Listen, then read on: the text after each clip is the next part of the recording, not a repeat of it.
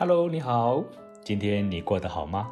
欢迎来到六十一项小小学堂，跟着我们一起做正确事，当明白人。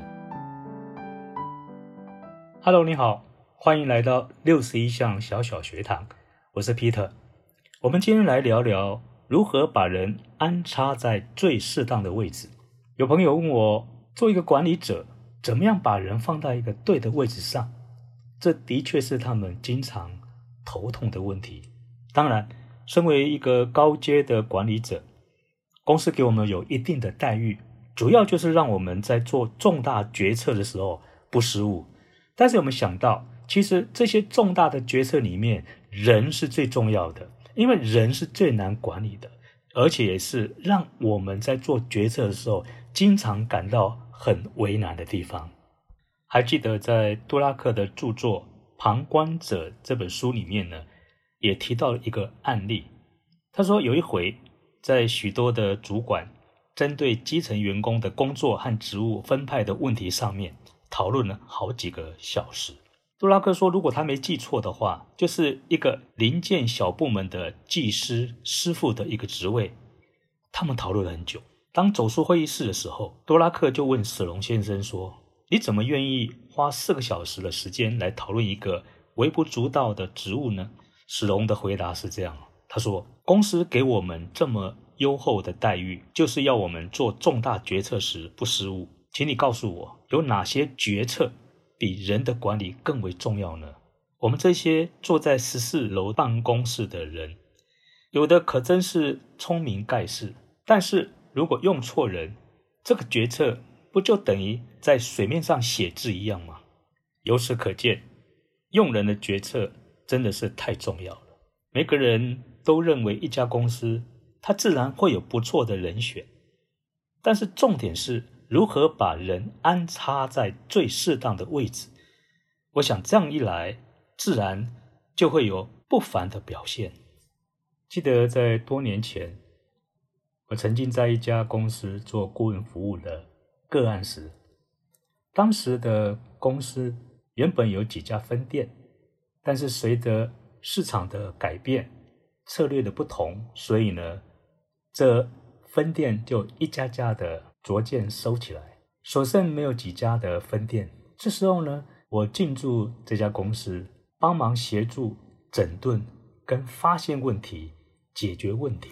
当我到公司的时候，他们的老板就向我提出，他有几家店，这其中有一两家店表现得非常好，但是呢，有一些店呢表现得不佳，特别是店长的能力还有他的表现，使他非常忧心。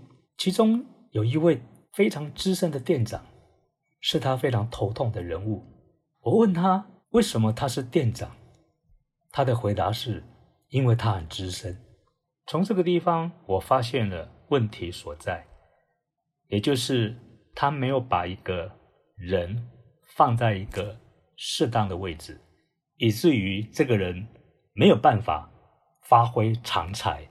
也许你会觉得很奇怪，他店长都做不好，他有什么长才可言？话当然不能这样说，因为一个人最重要的是。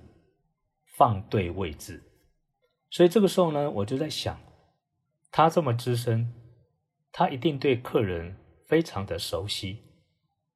但如果用他来跟主要的 VIP 客人联络，是不是可以变得不一样呢？于是我就请这位店长跟他做单独的面谈。当坐下来时，除了一般寒暄完之后，我问他第一句话，我问他说：“你做这个店长快乐吗？”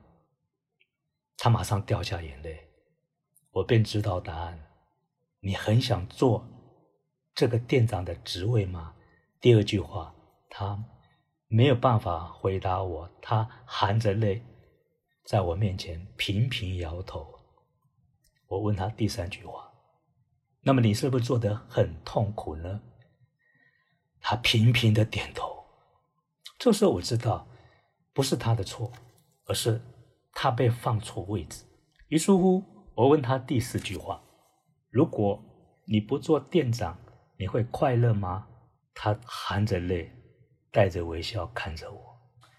所以，我从这个地方我可以发现到，一个人被放错位置的时候，其实他不但不能发挥他的所长，而且还甚至于什么，经常的挫败。所以，最后他对的工作就毫无兴趣，而且他可能也无法继续工作下去。所以，一个人最重要的是他被放对位置。后来，我把这事情跟老板报告完了以后，我提出替代方案。我建议老板成立一个 VIP 会员的项目，然后呢，由这位资深的店长，他不做店长，但他可以来作为服务这些 VIP 的一个专员。事实证明，后来。他发挥的非常的好，公司的业绩也节节的上升，同时呢，客人对他的服务也频频的给予赞赏，这不就是一个非常正确的一个做法吗？所以做对事真的是比把事做对重要。事实上，一个企业公司要能够有效的成功，关键在于他掌握住三个有效的成功因子。第一，找对人；第二，放对位置；第三，协助他做对事。所以，哪怕是小小的一个技工师傅，史龙都不愿意放弃。他宁可花四个小时聆听，以免他最后要花数百个小时收拾用错人的烂摊子。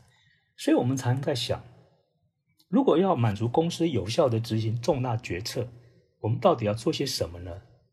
第一，基层员工的素质的培养；第二，他的工作的规范，他必须要知道；第三，他的执行力；第四，他有高度的责任感。